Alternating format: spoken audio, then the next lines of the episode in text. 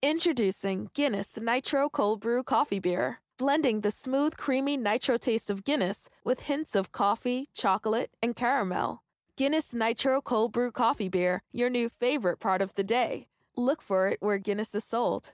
Must be 21 and over to purchase. Please enjoy responsibly. Diageo Beer Company, New York, New York.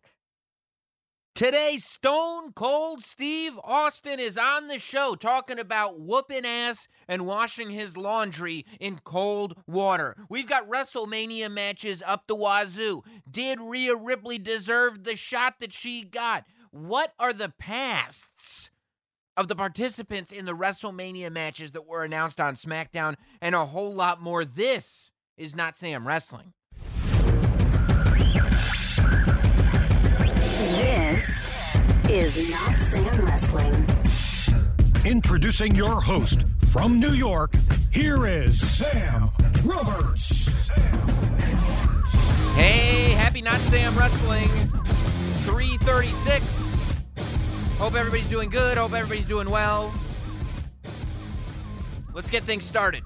Before we go any further, let me uh, take care of some a little bit of house cleaning. Uh, first of all, I don't know if you saw, but on Twitter, uh, at the end of the week, maybe over the weekend, I don't know, maybe on Friday, I posted a, a link on my Twitter account at Not Sam to what I called a new project, which is the video version of the Not Sam Wrestling podcast. If you've noticed, I've kind of, without mentioning it, changed the format, tweaked the format of Not Sam Wrestling a little bit. We've done that over the course of the last several years. I just kind of change things up every now and then to better reflect the show that I would like this show to be. And and the the basic format of the show now is I jump on here for an hour or so, 45 minutes to an hour monologue to start the show with everything that's on my mind in current day wrestling.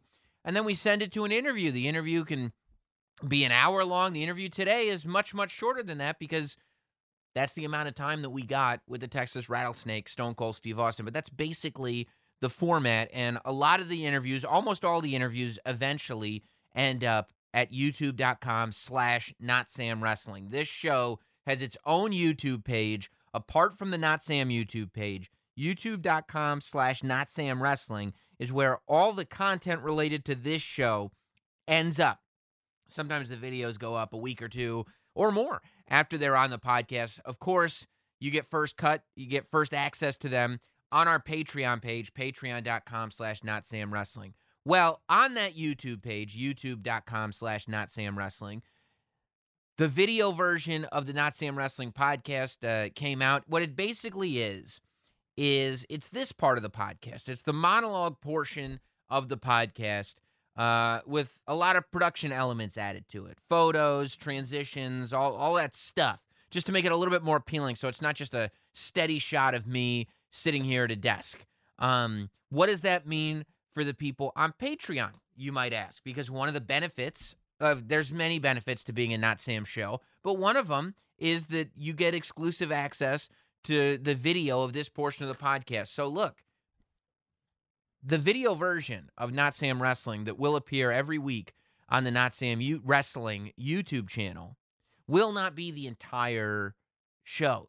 Like this part won't make it onto YouTube. There'll be other elements that get cut out. We'll probably cut more as we go just to make it feel like it's got more of a flow to it. So, still, the only place that you'll get the entire podcast on video is patreon.com slash not sam wrestling the only place that you'll be able to watch the show be taped live from the not sam studio and then interact with the show after we're done taping we do a q&a we talk to the discord room is still patreon.com slash not sam wrestling. But if you're not a patreon type if you don't want to be a not sam show that's no problem. And even if you are a not sam show this is actually just going to be an added bit of content that we're putting up for free over at youtube.com slash not sam wrestling. So whether you're a shill or not on patreon go to youtube.com slash not sam wrestling make sure you're subscribed and every week a day or two after the podcast drops on monday the video version of not sam wrestling will be up at youtube.com slash not sam wrestling so i'm really excited about that i'm really excited to watch that grow you know it's going to be almost an extension of what we did on the WWE network, uh, and it'll have its home there on the Not Sam Wrestling YouTube channel. So I'm excited for you all to see that. Uh, I'm excited this week. We did have some more action figure pickups. You know, I got, uh, I'll say this I did make a little bit of light of Mattel's bald Shawn Michaels figure that was debuted a couple of weeks ago. I'm still going to get it. I still stand by everything I said. But I was able to get my hands on the new Mattel Elite Angel Garza figure. First of all, it reminded me that I want a lot more Angel Garza on TV than I'm getting now. But uh, one of my Instagram accounts that I follow, I think it was Fig Heel. Fig Heel always does a good job in his stories. I shouldn't even be telling you this, but he posts in his stories when stuff hits Amazon because you know the newer Mattel figures will hit Amazon real quick and then they'll be sold out immediately and then you have to pay $60 if you want to get them on Amazon. I can't do that. But a couple of weeks ago, I'm just scrolling through Instagram, the story comes up, Fig Heel, click it. Boom, Angel Garza 1999 right now on Amazon. Be dialing people, be dialing. So I went to Amazon right away. I got it, came in the mail this week. And I'm going to tell you this right now. And this is first of all the Mattel Elite line, everybody knows by now, is the greatest line in the history of professional wrestling action figures. But when I tell you that Mattel has perfected tearaway pants on an action figure, I am not speaking in hyperbole. I mean, there are Velcro strips running down both legs. The middle part is connected, so you don't have like these two unmatching sides of pants. They fit him properly, but you can make him mid match tear his pants off the way he did in NXT. I mean, it is perfect. Mattel, after all these years, has perfected tearaway pants in professional wrestling action figures. So, three cheers for Mattel's elite line, hashtag WWE Elite Squad, because there ain't no. I've seen, I know New Japan's got their own action figure line. I know AEW's got their own action figure line. Everybody's got their own action figure line now. Boutiques have action figure lines. Nobody's doing tearaway pants the way Mattel's doing tearaway pants. And that's why I stay loyal. It really is a great figure. I love that. And I also love, um, speaking of boutique figures, so there's this uh, action figure line, the, really like the first professional wrestling figure line, I think. It predates LJN, WWE, WWF, was in Japan. Popy, P O P Y. In 1981, they came out with these series of like, I don't know, five inch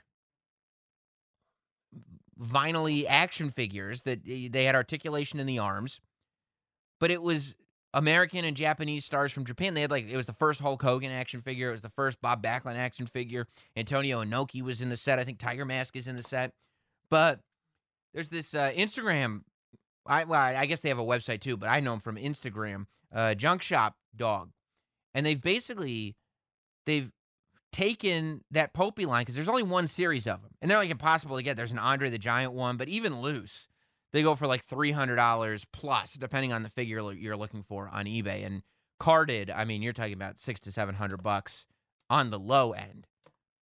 But they've decided to continue the line. They're they're literally creating their own wrestling figures, the line that, that are to scale and look like those original Popy figures. And they they they put the first figure out a while back, Bruiser Brody.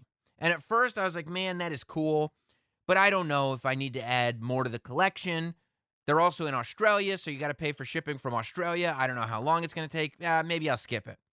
Then they announce that the next figure they're going to be doing in their line, which is called Sofubi, the next figure they're going to be doing in their line is Bull Nakano. And you guys know by now what a ridiculous Bull Nakano fan I am. So it's like, I'm going to get the Bull Nakano figure when it comes out. I'll have the Bull Nakano, and I'll regret not having the Bruiser Brody. So I did order the Bruiser Brody, and I couldn't believe, like within a week, this thing, you see it on my desk if you're watching live, this thing was at my door from Australia, and it is perfect. They designed the carding in a way that you can take them out of the box and put them back in the box, so you don't have to worry about that depending on what kind of collector you are. And it's like, it's perfect. It's like this. It it, it feels like a brand new Bruiser Brody figure from 1981. I don't have any of the original Popy figures. I would love to at some point. I don't have any now. However, if I did, it's like how Mattel does the retro figures. And you can put Mattel's retro fig- figures right with your Hasbro figures, and they fit right in the collection. This uh, junk shop dog did it with Popy figures, and they're just, I mean, I just love this Bruce Brody so much. So I'm pretty excited about that. But let's get into what's going on in the world of wrestling, okay? Enough of this uh, palaver. Let's get into it. I'm watching SmackDown, and matches are getting announced like crazy for WrestleMania. They got two nights of WrestleMania to fill and only a couple of weeks to do it. And we talked about on the podcast how we were going to probably see an uptick in this stuff happening going forward. So we got Daniel Bryan officially added to the main event of night two of WrestleMania. Roman Reigns, Edge, Daniel Bryan. I think a lot of us saw it coming. I think it was pretty obvious the way the match at Fastlane ended. But I also, I kind of like that they decided to tell a story that lasted the length of SmackDown. That's what I'm looking for. Like, there are so many things that happen in wrestling that I never understand why the option to tell a story is not exercised. So often they just go like, okay, well, this is where we're going, so let's just announce that we're going there. And it's like you could have told a story with it, but you decide not to. And I never understand deciding not to tell a story. And I watch and I see things that you're like, well, you could have just put some steps in just over the course of this one episode of television. I'm not saying you have to draw this out for weeks and weeks and weeks, but uh, even over the course of the three hours of Monday Night Raw, the two hours of SmackDown, basically exactly what we saw on SmackDown. That's the type of stuff I like to see. And I mean, I, like you know where it's going. It doesn't necessarily surprise you, but you want it to go where it's going. And so when it does, it still feels good. Like Daniel Bryan suggesting, well, why don't you have Edge and Roman on night one? And then the winner of that match faces me. Now, I knew that that wasn't going to happen because that makes Daniel Bryan non sympathetic. That gives Daniel Bryan almost like a heel's advantage. Now you've got ultimate underdog Daniel Bryan going into night two of WrestleMania to face somebody who just had a main event match the night before, right? That completely, eh, you would never do that. Like I saw some people asking, why wouldn't you just do that? Why would you get us excited? I love that idea. That's it would be a terrible idea because you wouldn't feel the way you're supposed to feel about Daniel Bryan. The whole appeal of Daniel Bryan is that he's this underdog. The whole appeal of Daniel Bryan is that the, the he's got his back against the wall. The world is against him and he's got to fight through everything. If the main event of WrestleMania is Daniel Bryan just getting to sit and watch Edge versus Roman Reigns tear each other apart, and then he gets to go to WrestleMania tomorrow, fresh as a daisy, and face the winner. Now, you could do some Lex Luger, Bret Hart stuff and give Daniel Bryan a real tough match with, like, I don't know, make him fight Jey Uso or somebody like that on night one. And that way there's still that disadvantage. But then two nights of WrestleMania completely become about Daniel Bryan and whoever he faces on night two of WrestleMania. And it makes everybody else on that show secondary. The beauty of doing it over two nights is you can have literally two main events without choosing which one is better. I mean, technically, you'd go, well, the Sunday main event is bigger than the Saturday main event. And it's like, okay, but still, it still counts, I think. It's just a lot of, of that. And then you have to declare that one of those three is less than the other two. The beauty of a triple threat is that everybody can still come out clean. The champion can lose a title without ever getting pinned. The champion can retain a title without actually beating the number one contender. You know, the the the number one Edge could get speared by Roman Reigns only to have Daniel Bryan pin him. Edge could spear Roman Reigns and then Bryan sneaks up behind Edge and gets him. So there's there's the whole beauty of a triple threat is you can tell a story where nobody is all that damaged leaving it.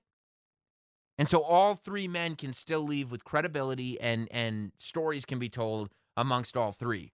Ideally, when you leave a WrestleMania main event, if it's a singles match, you have a declarative winner and a declarative loser. When Seth Rollins cashed in at WrestleMania 31 and the match became a triple threat halfway through the match, Roman Reigns and Brock Lesnar both could sit there and say, that wasn't what I signed up for. I deserve more. I had him beat. I had him beat. I don't know who this Rollins guy is. Rollins didn't deserve it, and Rollins can run away with the title. Nobody is damaged, especially not the fans. We loved it in that scenario. So that's why you go to and you have a triple threat instead of having an eliminator style for many other reasons, right? And when Roman when Roman tells Adam Pearce, "You've got me for one night and one title defense, and that's it." You know, towards the in the first hour of SmackDown. I mean, you know immediately. Like I, I literally looked at my wife and I said, "They're gonna at the end of the night say Roman, you are gonna be defending it once against Edge and Daniel Bryan." And my wife was like, "Oh, really?" And I'm like, "Oh, I feel so smart." But we all knew, in a good way. We all knew, and we were all ready for it. And when it actually happened, it was like hell yes. So now Daniel Bryan gets added to the main event of night two of WrestleMania. I have no doubt that'll be the main event of night two. Night one, we can have a discussion about, but night two, I have no doubt that that will be the main event. We also have Seth Rollins and Cesaro added to WrestleMania. Again, you don't have to have story going into this match, but they added story. And I appreciate that. The idea that you have like that that pro it was great. Seth Rollins feeling disrespected.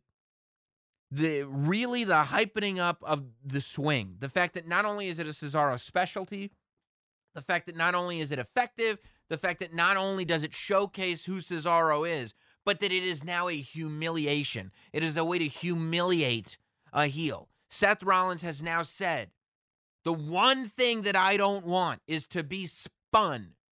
And here comes Cesaro with that spin. It's great. It's perfect. It now becomes not only a move but a storytelling mechanism. And so when Seth Rollins goes, I will I never it'll never happen to me again.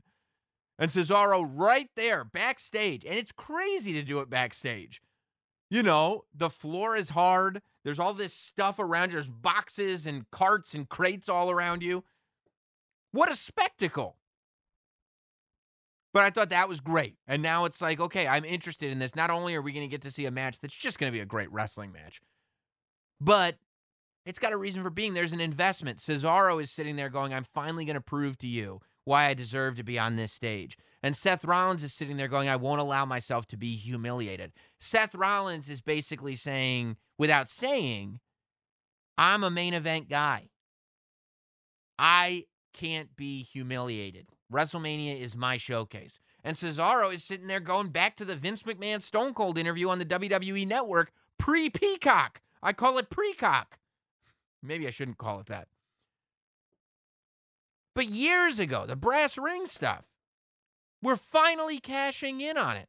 And we're going to see at WrestleMania how 25,000 fans back in an arena for the first time in over a year respond to the fact that Cesaro has a one on one singles high profile match at WrestleMania. Then they do a real smart thing.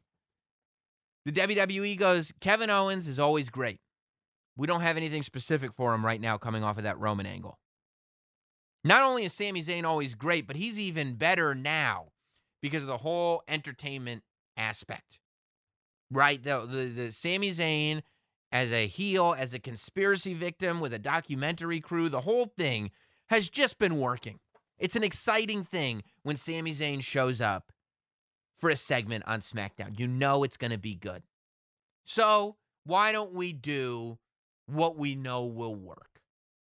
Why don't we put Sami Zayn and Kevin Owens back in the ring together? And boom, boom, here we are. And it's gonna it's another one. It's gonna be great. Maybe Kevin Owens will fulfill his dream of doing a flip off the off the pirate ship that's right there in Raymond James Stadium. Hopefully, right onto Sami Zayn, if there ever was an opportunity. And it's really interesting. Like the thing about Kevin Owens and Sami Zayn is you could make this a blood feud.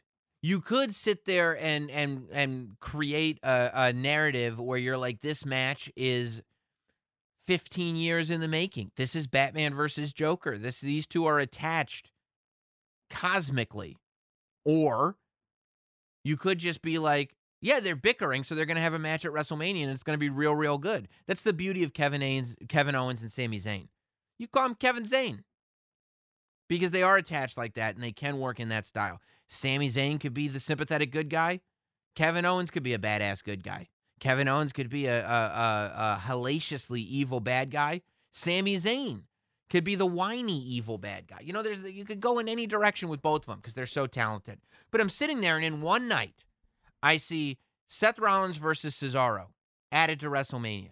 I see Kevin Owens versus Sami Zayn added to WrestleMania. I see Daniel Bryan added to the main event of WrestleMania.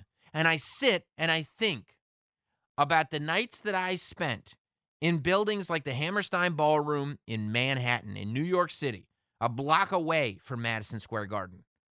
And I watched Claudio Castagnoli, and I watched Tyler Black, and I watched Kevin Steen and El Generico, who I do I think they has some relation to Sami Zayn, and Brian Danielson tear the house down. And this generation of talent in Ring of Honor that has come over to the WWE and and evolved into WrestleMania superstars and I just get happy about it. Because that era of Ring of Honor, that kind of end of the first decade ish, beginning of the second decade of the 2000s in Ring of Honor is so good. It's no wonder. I uh, like Ring of Honor when you really look at the talent. It's almost like the CM Punk generation up until the Adam Cole generation. That whole group of talent, like so much of the talent that Ring of Honor had in that period of time, ended up graduating and going on to the WWE. And WWE has has kind of done that with other places. You know, they they a little bit with TNA a couple of years ago. It seemed like a lot of people were coming over from TNA or Impact or whatever it was at the time. Um, I think more recently, when you look at the people who've come into NXT, you're looking at a lot of people coming through Evolve. You know, the Matt Riddles and the Keith Lees and the Malcolm Bivens and the Leon Ruffs and the, the you know that whole crew coming over from Evolve. But I don't know that there's been any group, and you know, PWG has a lot to do with it as well, right? Like a lot of those Ring of Honor stars, not like the CM Punk era, but a little bit after that. You know, like the uh, Undisputed Era era the Kyle O'Reillys and the Adam Coles and the Roddy Strongs and the and the well, I guess even the Matt Riddles and the Timothy Thatchers, like all those guys came through uh, Pro Wrestling Guerrilla as well. But when you look, and that's why I mean, I really think that that's an investment that WWE should make is is is buying out the older tape library of Ring of Honor. I mean, Ring of Honor had their uh, 19th anniversary pay per view over the weekend. And I think years one through 15, sell all that tape to WWE. I mean, I guess then they could be like, hey, Peacock, we just bought 15 years worth of Ring of Honor tapes. You want more stuff for Peacock? And they'd be like, yeah, I guess so. I, I guess I don't know what you do with it now. But WWE still owns all the footage that's on Peacock. I mean, the game is owning the footage and then figuring out what to do with it, right? I mean, even if you're not putting up full shows, even if you're just using the footage to make uh, you know incredible best ofs or incredible documentaries. There's still a lot there.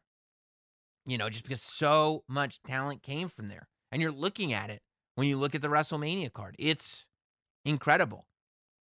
And I was thinking about the future of Ring of Honor too. And and, and I mean, I I was such a fan of Ring of Honor in that era that I I'm fully ready for them to get back to that place. I think that, that they took a hit at the beginning of AEW because, I mean, realistically, Ring of Honor went through a period of time where the real draw in Ring of Honor was the Bullet Club and their partnership with New Japan. So when everybody in the Bullet Club and the Elite start their own promotion that's not Ring of Honor, and when you're starting to see a a partnership blossom between AEW and New Japan. That's not the best news in the world for Ring of Honor. It's time to start thinking more about talent, I think. And there's a lot of it, you know. Danhausen is great. Dalton Castle, it would appear he did a promo I saw for the 19th anniversary at the pay per view. It seems like he's sticking with Ring of Honor. Rush is over there. Uh, you know, there, there, there's still a bunch of people in Ring of Honor that are really, really good. But I think as shows start opening up as as as events start opening up and we're able to have fans in attendance again. I think that Ring of Honor needs to do everything in their power to become the top dog of the independents again. And I think I, I don't know what their financial situation is. So like I could come up with every idea in the world. Like why don't you just give a per, ton of money to this person, ton of money to that person? And they're like, well, Sam, if you had a ton of money you could give us, that would be helpful. What can I do, right? I don't know the finances of anything. I'm a wrestling fan, not a business fan. So, but I do think that talent is going to be where it's at. I mean, talent and storytelling, ultimately. And I think as you're looking at WWE having an incredibly full roster, as you're looking at AEW having an incredibly full roster, there's going to be, as big as those rosters are, there's still more wrestlers than there are spots. So there's going to be people that have the ability to make a huge difference that are looking for a home. If I'm Ring of Honor right now, I'm doing everything I can to get both Andrade and Zelina Vega. I plead with you, Ring of Honor. Get Andrade and Zelina Vega on Ring of Honor TV immediately.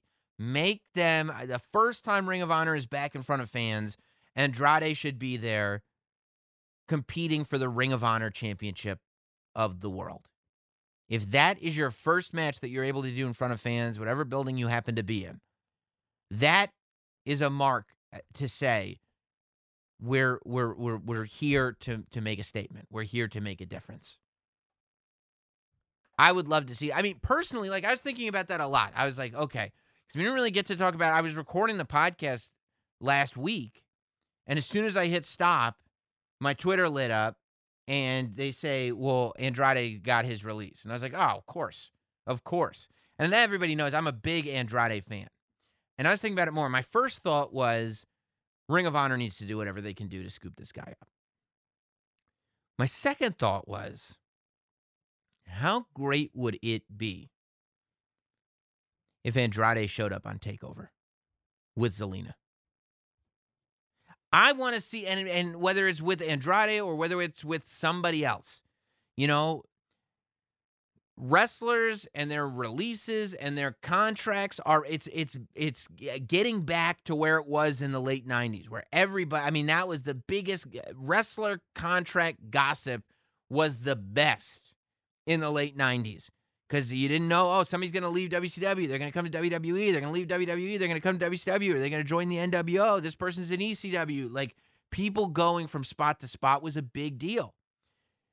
And you can probably only pull this off super effectively once. You could do it more than once, but you can, the shock factor will only last once. But if you have somebody that everybody loves, but they just don't have a spot on Raw or SmackDown. They just don't. They're just whatever it is on the main roster. It's just like, wow, I don't know. We just don't have a spot. And they go on Twitter and they announce they've asked for their release and they don't get it at first. And then WWE announces that they've been given their release. And then at the next takeover, they show up on NXT. And Mr. Regal says, well, when this person became a free agent, when they were released from their WWE contract. We came to them and said, "Well, why don't you become an NXT superstar?" And it's that it's it's it's the next level of storytelling that you're already doing with Finn Balor in a way, right? Because Finn Balor has normalized this idea that you could be on the main roster and decide that NXT is the spot for you and go and win the championship and become the biggest star in that brand. NXT is on USA in prime time every single week. Takeovers are back to being the best wrestling shows in the world. I love the idea of somebody, and you could have any any list of guys. I don't know where Keith Lee has been. You know, I mean, I don't know if there are health things. I, and that's the other thing. Like I always say, I said I want Angel Garza back on TV. I want Aleister Black back on TV. I don't know why they're not on TV. I don't know if it's because there's nothing for them. I don't know if they're injured. Uh, I don't know if it's a choice on their part. You know, I, I don't like to assume these things because I don't No, I'm not there. I'm just a guy on my couch watching the TV and noticing who's there and who's not.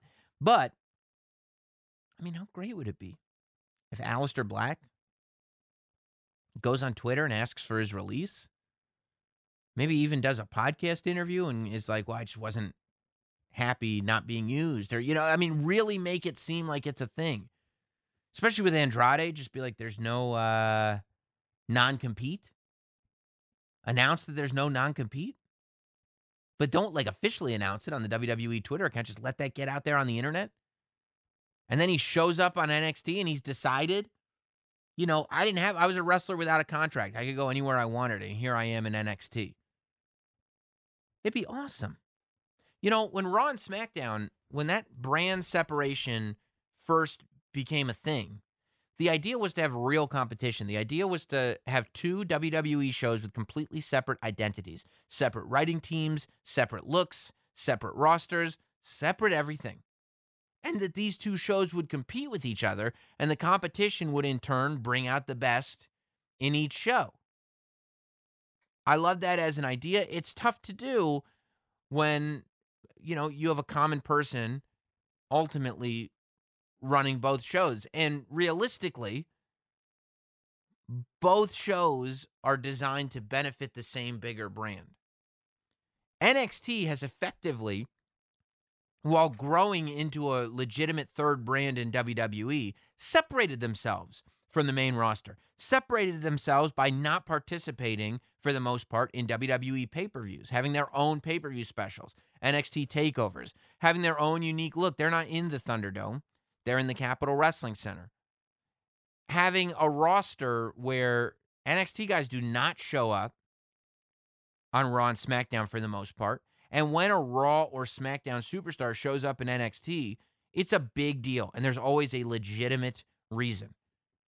NXT is a different universe than Raw or SmackDown to the point where when an NXT superstar debuts on Raw or SmackDown, there is a repackaging. There is a new level of familiarity that or or work on adding a level of familiarity because the assumption is that a lot of the audience isn't going to know who they are.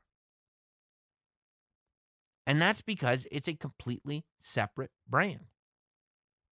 So why not further that separation? Why not create this world in which when a WWE superstar is released from their contract, they could end up in NXT. I, I I love that idea. Why not? I mean, you know the internet's going to be talking about it. You know that people are going to be gossiping about it. I'd say cash in on that. Whenever you whenever I see people gossiping about stuff, whenever I see, you know, uh, people buzzing about stuff, I think about how could a wrestling company use this to their benefit? And I say create a storyline around it.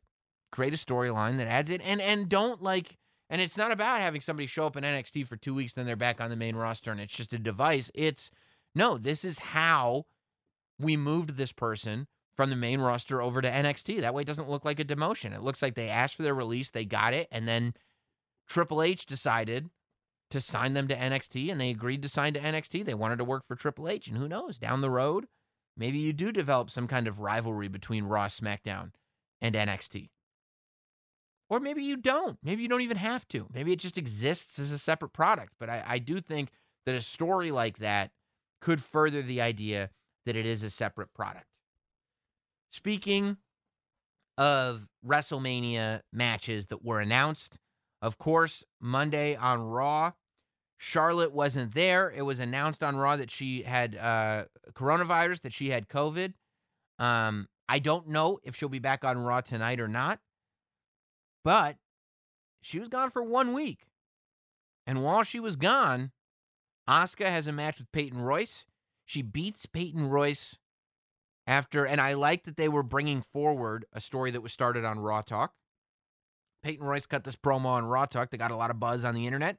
So they brought that promo forward and they gave her her match with Asuka on Raw. And a lot of people were talking about it. So then Rhea Ripley comes out. It was announced she was going to debut. This is the time that she decides to debut, and she decides to step up and ask for a WrestleMania title match. Adam Pearce didn't come out and say, "Hey, I can't make this match." He basically said, "All right, if you guys want it, you can have it."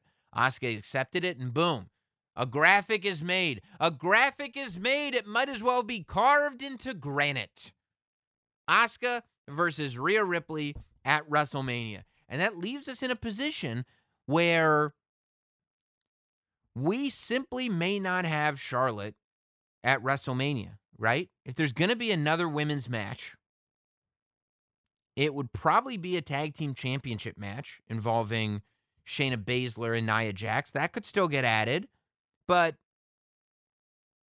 who would Charlotte tag with? Asuka's been her tag team partner, and Asuka is occupied defending the Raw Women's Championship. So I can't see her in a match like that. You know, I I kind of feel like it wouldn't be the worst thing in the world as far as Charlotte is concerned. I'm going to get into Rhea Ripley in a second.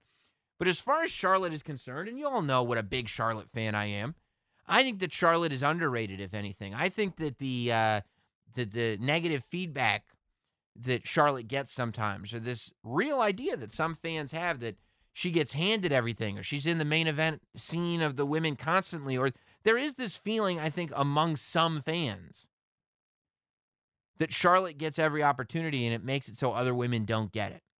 And there is some resentment towards Charlotte for that.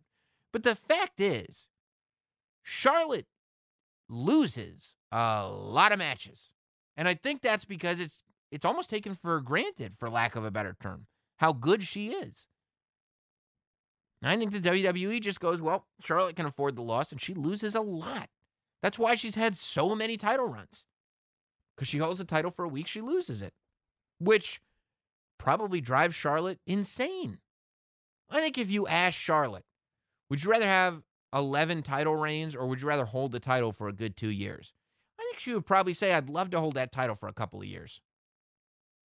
And I wouldn't blame her. I know I would if I were a competitor. I'd rather hold I'd rather have one reign as champion and have the title forever. I'd rather be Walter than be somebody that wins and loses and wins and loses and wins and loses. I'd want that Walter Pete Dunne record where you just hold on to the title forever.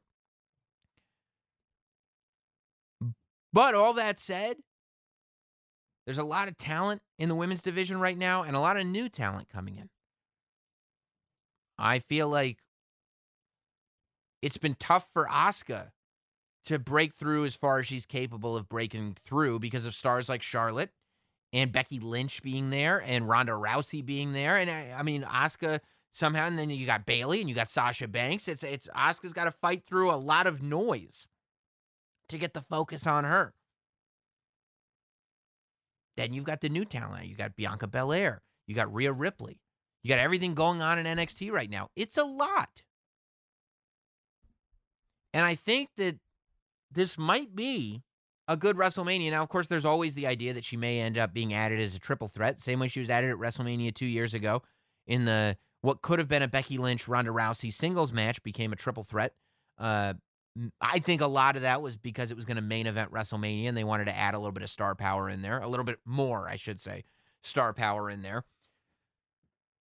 But of course, there's the idea that she could theoretically she could be added to either match, right? There is this world in which Charlotte gets added to the SmackDown Women's Championship match, and there is this world in which Charlotte gets added to the Raw Women's Championship match, and either one of those becomes a triple threat, much like the Universal title matches become.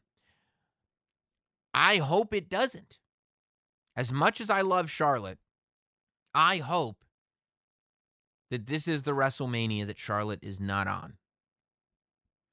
And I hope that Charlotte spends the next year dominating. I would love to see Charlotte enter the women's battle royal on the kickoff show of either one of the two nights and win the battle royal on the kickoff show and win the battle royal. So she wins it. And I would love to see Charlotte spend the next year rebuilding. I'd love to see Charlotte not win the battle royal because she's still Charlotte. But not only not be in a championship match at WrestleMania. I'd like to see her spend a year away from the title. I'd like to see if we can build up an appreciation for Charlotte that leaves us at WrestleMania 38 going, just put the title on Charlotte and leave it there. That's where it belongs. I think that this long term, it could go a long way for Charlotte if she's not in a women's title match at WrestleMania this year. We'll see what happens. It could all change within hours of you listening to this podcast. By the time you're listening to this podcast, it could have changed already on Monday Night Raw this week. But as I sit here right now, that's my feeling. Now, as far as Rhea Ripley getting the shot against Asuka, I just said a minute ago when we were talking about NXT that people usually some work is done to get the audience familiarized with a talent that they might not be familiar with because they don't watch NXT. They watch Raw and SmackDown. NXT is a separate thing. That work is not necessarily being done for Rhea Ripley. Rhea is going straight to the Raw Women's Championship match at WrestleMania. Now, ultimately, we know Rhea had a title match at last year's WrestleMania. Rhea was in the final two at this year's Royal Rumble. Rhea had a, a, a showcase at Survivor Series a year ago, a year and a half ago at this point. Like, Rhea's debut on the main roster is something that people have been waiting for for a long time.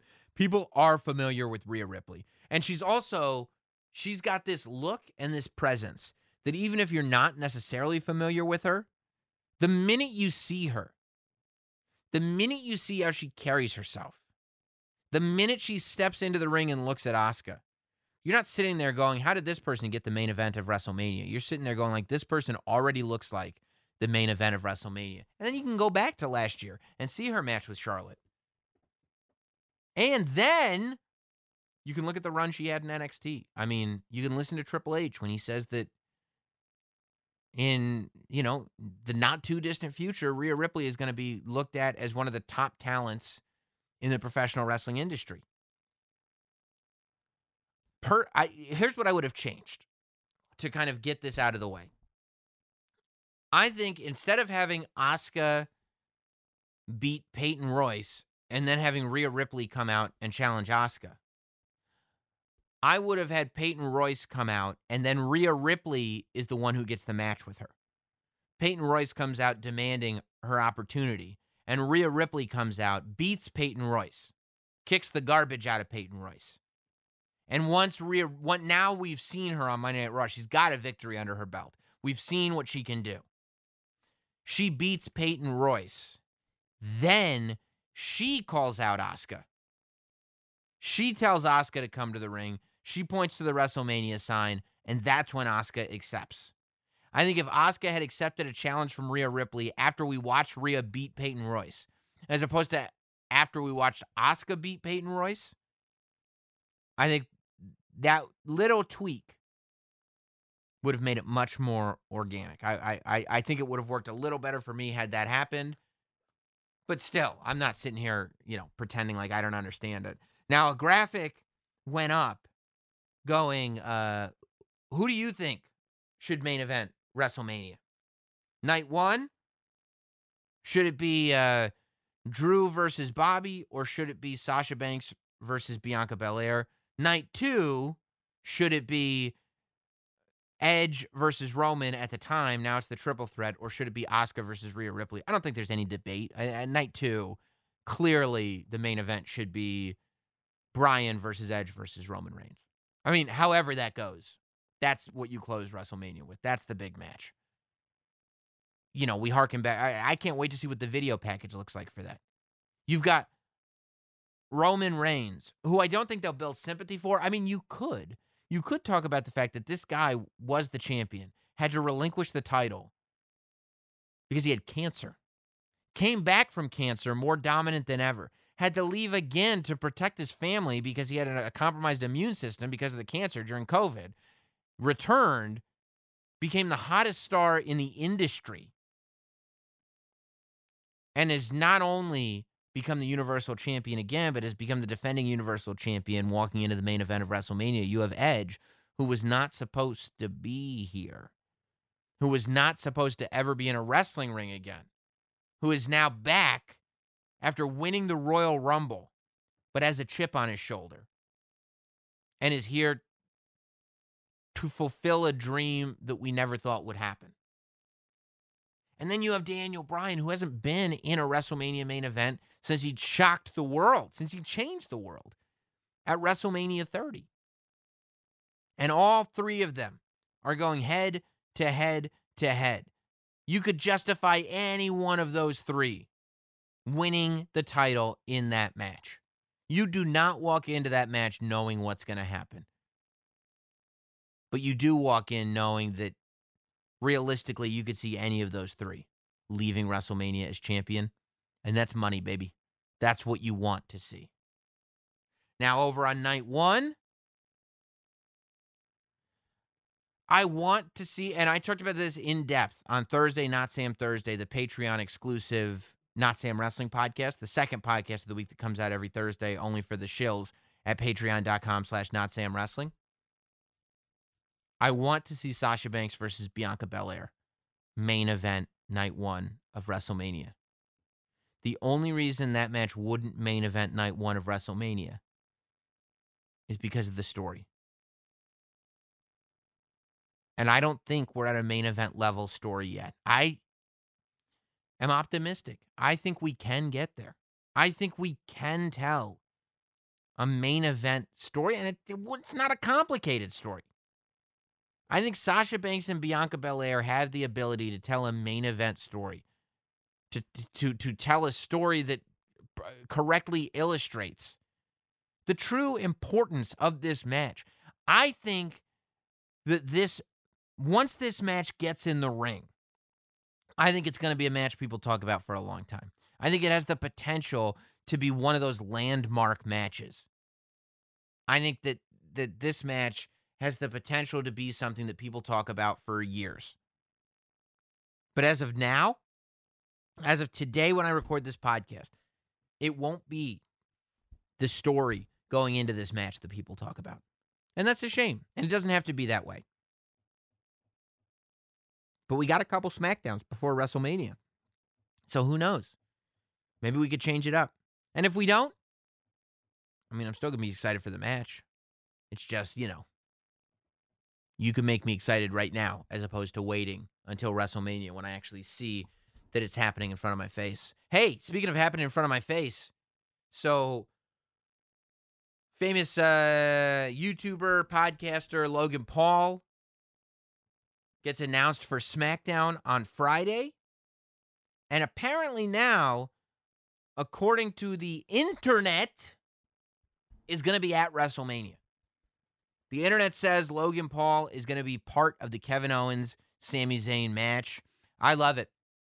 I think it's great. I mean, even saying you like Logan Paul is a mainstream celebrity at this point. Like people who don't know YouTubers know who Logan Paul is. He's he's he's as mainstream as any other celebrity, I think. You know? I mean, people people know him by name. And even the like people who don't really know know him, they know the Paul brothers, right? Jake Paul was just all over Twitter uh, over the weekend on Friday. He was all over Twitter because of the press conference uh, he did uh, before his fight with Ben. What's his name? Askren? Something like that. If I got it wrong, people are going to kill me for it. But whatever. You could tweet me. I did an entire podcast once where I got Damian Priest's name wrong uh, the entire time. Luckily, I was complimenting him, but it happens. Nothing scripted here, anyway. So, Jake Paul was all over everybody's lips after that after after the press conference. And you know, he's been in he's been in big fights. Logan Paul's been in some big fights too. So that's to say that the uh, even people who don't really know Logan Paul, they know of the Jake Paul Logan Paul thing. They might get the two confused. They might not even know there's two of them. But they know who it is. You know, and it's he's a big big star. And I'll never I'll never get mad at big stars being involved in WrestleMania. I'm a little surprised that the Bad Bunny Miz match is a singles match and not a tag match. You know, and I, I, I think that look, I think it, you can make this make sense. I think Kevin Owens and Sami Zayn are completely capable of it. I think if Logan Paul were coming into WrestleMania and just having a match with somebody and you've got two weeks to promote it, I think that'd be a little much. But the idea that he's just going to be somehow involved as a referee or enforcer or in somebody's corner or doing something, apparently, in the Kevin Owens Sami Zayn match, if that is true, I think it would ultimately be a be a good thing. You know, I I, I think that it it elevates actually this isn't the Kevin Owens Sami Zayn match. This is a Kevin Owens Sami Zayn match, and it's at WrestleMania. So why not put a little star power on it? I got no problem with it, and I think uh, I think Logan Paul is a, is a good guy to do it. We got some uh, Hall of Fame names added to the class. Uh, Eric Bischoff, of course, was last week. Um, the week before that, who was the week before that? Going into the 2021 WWE Hall of Fame class. Uh, it was, of course, the 2020 classes, classes uh, JBL, Batista taken out, the NWO, the Bellas, the British Bulldog, Jushin Thunder Liger. Um, this time it's it's Eric Bischoff. It's and these are all going in together, right? Molly Holly was the first person.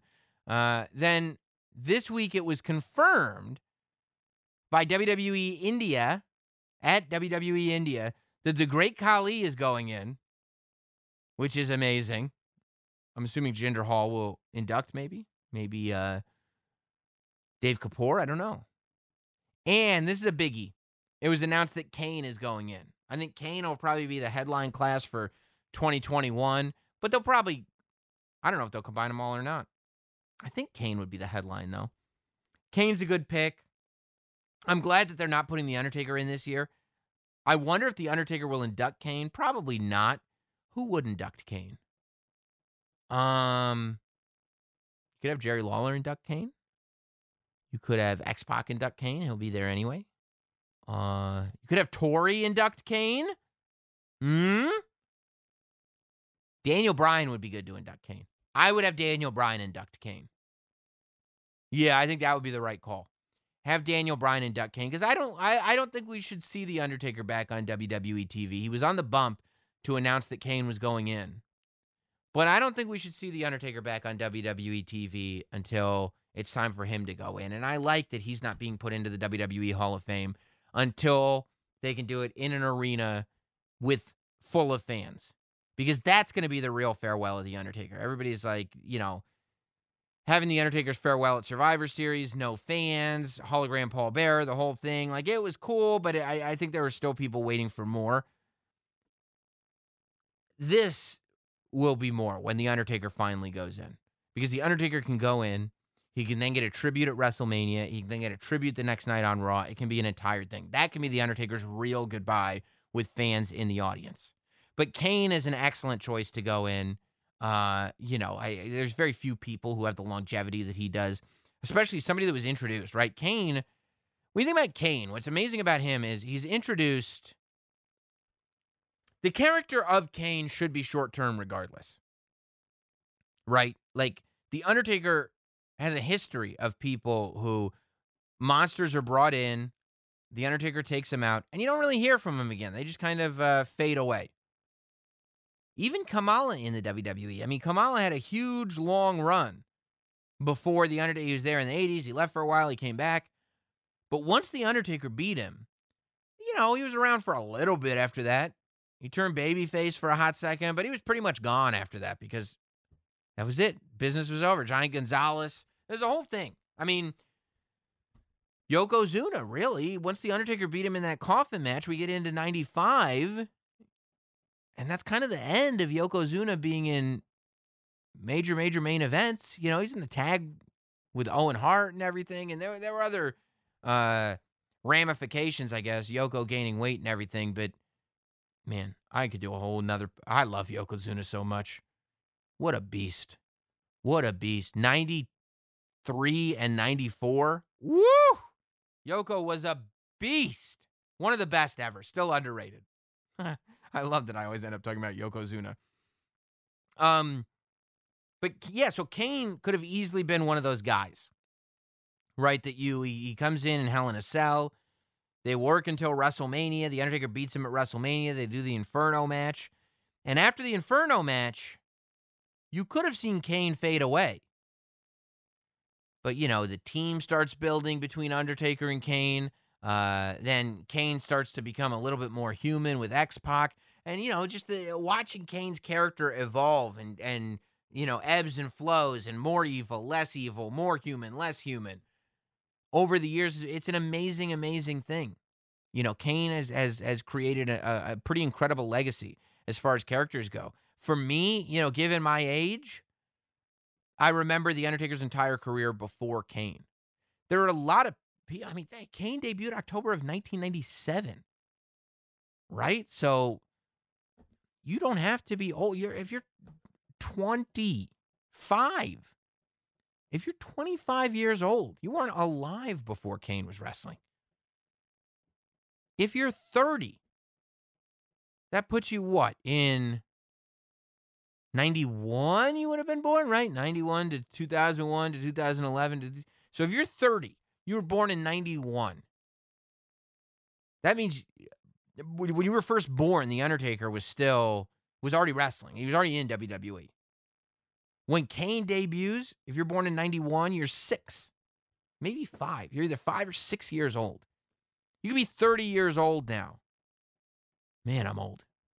And still, Kane would mean just as much to you as The Undertaker does because of how long, because of his legacy and because of, of the career that he established outside of The Undertaker.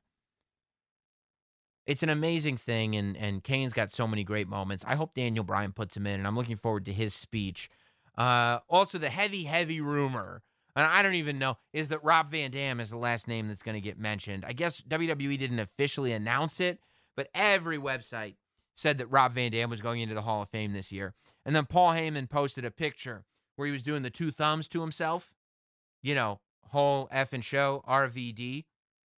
And he said, Guess whose Hall of Fame video package I'm filming right now? And so that's kind of like, okay, Rob Van Dam's going in. And good for Rob Van Dam. I mean, that's a big pat on the back to Paul Heyman. Because let's be honest, there weren't that many characters. The Rob Van Dam character, the Rob Van Dam that's going into the Hall of Fame, the Rob Van Dam that achieved notoriety in WWE and TNA, everywhere that he went, really was created and established in ECW. The WWE version of Rob Van Dam is not a different beast than Rob Van Dam in ECW. They just took that character and brought him over. And there's not almost anybody that was able to go from being a main eventer in ECW to being a main eventer in WWE to being a main eventer in TNA. That that's ECW Rob Van Dam going into the Hall of Fame as far as I'm concerned.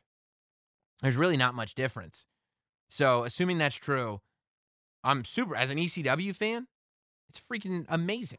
It's unbelievable. Hopefully, Rob Van Dam signs a new merch deal with WWE since he's going into the Hall of Fame. We get a bunch of, of Rob Van Dam figures out of the deal.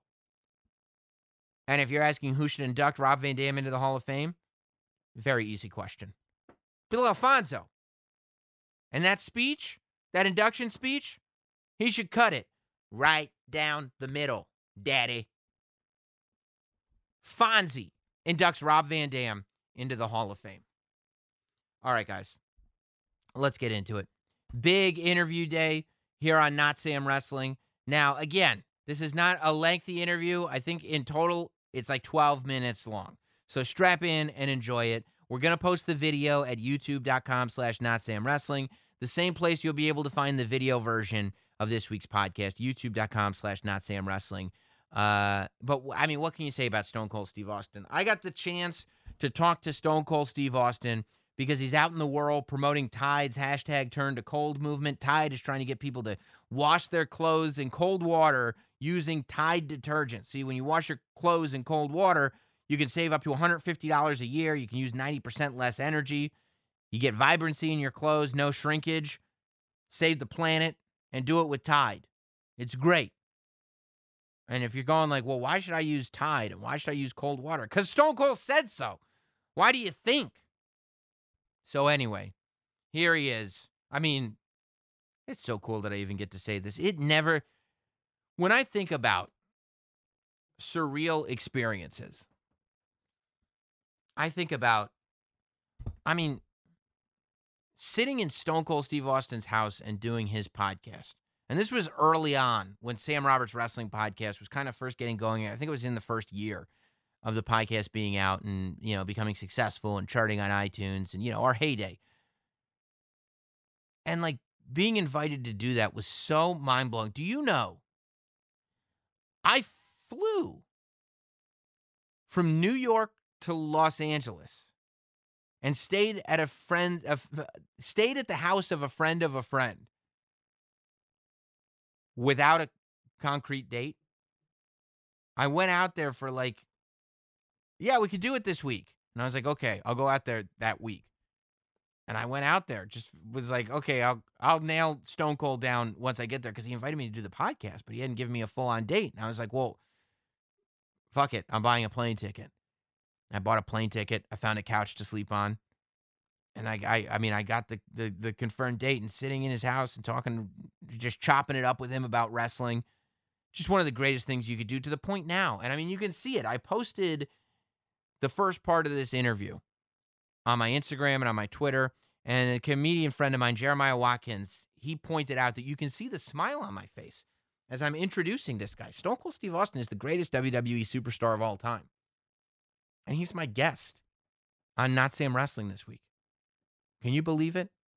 I can't. Enjoy. Here he is, the Texas Rattlesnake. The Not Sam Wrestling interview. Well, as I live and breathe, here for the hashtag turn to cold movement from Tide, ladies and gentlemen, Stone Cold Steve Austin. What's the haps? What is the hap, Sam? I'm doing good. How about you? It's good to see you, you old rascal.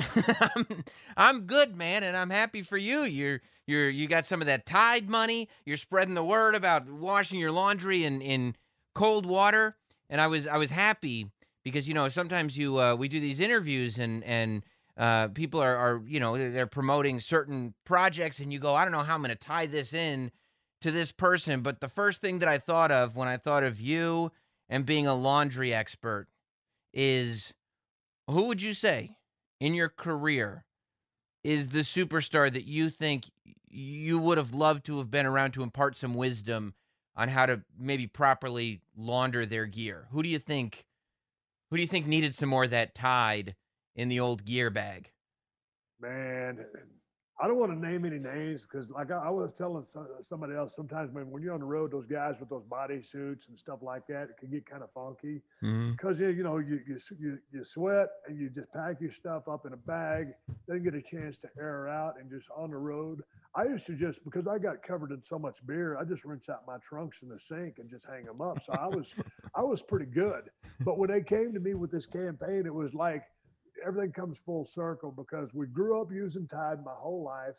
Me being just a, a guy's guy, and I don't know how you are, but I've always washed in cold water anyway. so when they said, "Hey, man, we're gonna have uh, this spot to convince people to wash," you know, their laundry in cold water, I said, "I'm your guy because it helps prolong your T-shirt, Sammy. It Yeah. cuts on your energy bill." And it saves you money. and I'm one of the cheapest guys in the history of the business. I'm all about saving money.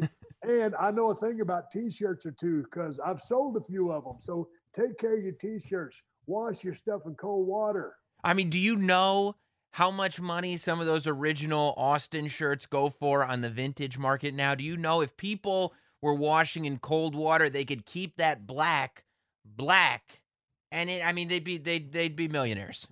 Do a quick story for you. My my niece is in law school in New York City, and she was at a vintage T-shirt shop, and she goes, "Hey," because she found one of my shirts. I the shirt was going for like 175 bucks or something. It was insanity.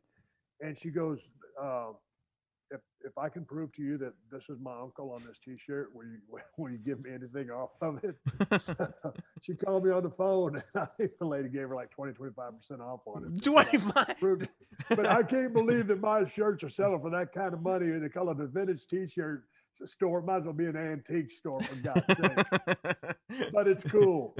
But that is true, man. I thought of you when it was like, you know, you got to keep your your your colors vibrant. I was like, I don't know if vibrant is the word, but there's there's got to be nothing worse than putting a black pair of trunks in the washing machine and them coming out all gray and beady. Dude, I used to wash all my stuff separate when I came off the road because it was so beer infested that it would infuse with everything else. So I just kept it separate. And I still have a pair of boots. I mean, my last pair of wrestling boots is just so crumpled up because I haven't worn them in years. But through all of the soakings, that leather is just demolished. And they're, they're kind of, uh, I leave them like that. I could put some uh, leather treatment on there or whatever, try to bring them back to life. But they they they look like they've been through war, and indeed they have from stomping so many mud holes in people and walking them dry. Sam, I remember. I was there. I saw every single one of them. What do you think was the What do you think was the the the the toughest wash in the career? Are we thinking?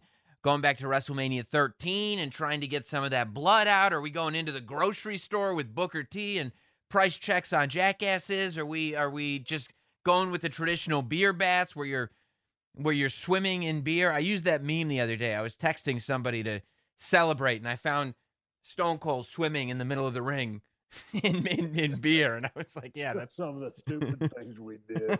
God dang, we had a blast. Probably, you know, that you know, after 13, there was all kinds of stuff, you know, from from the carnage that was caused you know that that would, that would have been a pretty good washout right there. I'll bet. That, that put Tide to the test, and Tide passed. I'll bet. Hey, speaking of wisdom, you know one of the things I like about you is uh, is is your the the the the love that you have for the business, and and that comes through. I think I was watching the Broken Skull session with Randy Orton, and I just I loved it, man. I loved it because I felt like Randy was was telling his story kind of as much as you can do, warts and all, in that format. And I thought it was just super engaging. I love that it went long. What what what was your impression of Randy Orton after that interview? So impressed with how charismatic and personable he was, and just, I mean, I, I just really had a connection with that guy. And I barely know Randy. I was kind of almost on my way out when he came in, and you know, I was kind of doing my own thing. I've always been a loner so we never cha- we never hung out, you know, and like you know, I think I'd kind of you know through the years said that, you know the guy's a great worker, but his promos really aren't there. Mhm. And you know, right now, as you know, his promos are just killing people. I mean, just they're lights out. So he went from being always a great worker to now one of the best promos that there is going and has been. So I'm super proud of the guy, but hanging with him very magnetic, very charismatic, and I really caught me off guard how magnetic and charismatic he is. I'm so proud of that guy, and what a, what a run he's had. Speaking of being a loner, I feel like you're pretty you're as, as much of a private guy as an icon on your level can be. Everybody knows who you are, but you know, I think you're careful about how much you let people in and and all of that. So I'm very interested to see uh, what A and E does with you on this biography that they have coming out for for for you. Have you seen it, or, or you know what what are you what are you feeling about it? Yeah, yeah, they, they they let me see a cut of it, and when they first approached me about it, I was kind of reticent. I was like, man, the guy from WWE I was talking to, I said, man, I said I've done you know these things, man. You guys have made a bunch of DVDs on me. And I'm saying, hey man, they, they want to do you. You know, even if you don't want to be a part of it, they're going to do you. yeah, I said, hey, I'm gonna be a part of it. But man, those those guys, the the interviewer and the guys that were shooting it were just magnificent. They sent a killer team down there to do it, and you know, I thought maybe I should watch a bunch of my old stuff so I'd have some fresh answers, but I didn't. And I guess I'm looking back at it through a little bit different lens now, Sam. hmm And and and there's some stuff in there that I open up about that I've never shared to anybody. So, you know, there some of it's same old, same old, but there there's a lot of stuff in there that I've never said before, and I'm cool with it, and I wanted to share with people. So, uh, I I loved it, and I hope everybody else enjoys it. I, I think it's going to air here in a couple of weeks. I would imagine when it comes to washing gear, the vests were probably not the easiest thing in the world to clean because that's leather and metal. Is it right? Correct. That was melted glue, actually.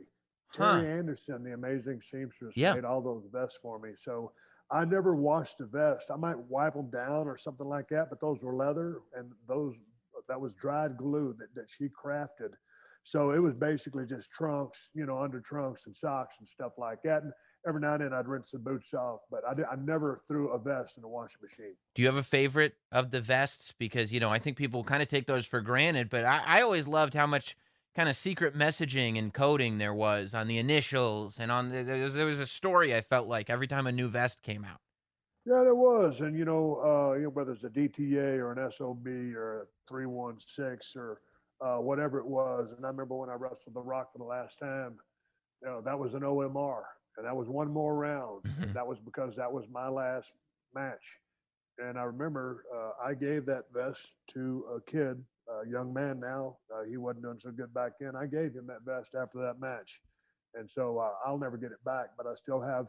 Uh, when I was in uh, Houston in the Hermann Hospital for three days with a staph infection right before I wrestled Kane in that first blood match, Yeah.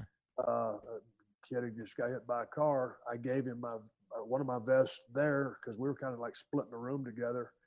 And uh, but I've I've got all the other ones, and so Oh, that's great. uh, as soon as I get unpacked, we built the studio out here in my shop, so I'm going to display them out there. But uh, the, the vest always, the, the vest meant a lot to me because they were a work in progress, and finally I I had that look. You know, you don't just walk out there. I'll never forget in WrestleMania 15.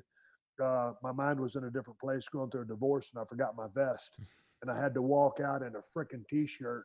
you you want to wear t-shirts when it's time to sell a t-shirt, but you don't want to wear a t-shirt to the ring in the biggest night of the year against you know one of the greatest performers in the history of the business, The Rock, and look like a J bro. So you know there I was in Philly walking out in my freaking t-shirt. But yeah, man, the vest mean a lot to me because it took me a while to put together that total package, which was the look, the hair, the goatee, everything for Stone Cold. Last question, because I know you got a lot on your plate. When we talk about WrestleMania matches and we talk about vests and we talk about The Rock, the WrestleMania match where The Rock puts your vest on and then you guys just keep going with, with the match, was there a moment where you're thinking to yourself, how long are you going to leave that vest on, Rock? Hell, I thought it looked pretty good on him. Well, you know, another thing with The Rock, dude, we we we freelanced and had so many ad lib things in there, and tr- had so much trust and love and respect for each other that anything and everything was fair game because it was all about putting on a show for the people and elevating e- each other to the highest level that we could. Well, get out there and hashtag turn to cold from Tide. You could save up to $150 a year and use 90% less energy washing all your clothes. We're talking your blacks will stay black. Your your trunks aren't going to shrink up in the wash anymore because that's a nightmare. Uh, and look, Stone Cold's not going to steer any of us wrong when it comes to laundering or anything else, right? Turn to cold, Sam. Turn to cold and use Tide, and that's the bottom line. Why? Because Stone Cold said so. Thank you, Steve Austin. I always appreciate it, man. Sammy, it's always a pleasure to talk to you. I'll talk to you soon. You got it. Thanks. Steve, I'll see you on the last one. Okay. Thanks, man. All right. Thanks, Sammy. Appreciate it. You too. Thanks for listening. Follow at Not Sam on Twitter, Instagram, Facebook, and YouTube. Rate, review, and subscribe. This has been Not Sam Wrestling. Not Sam.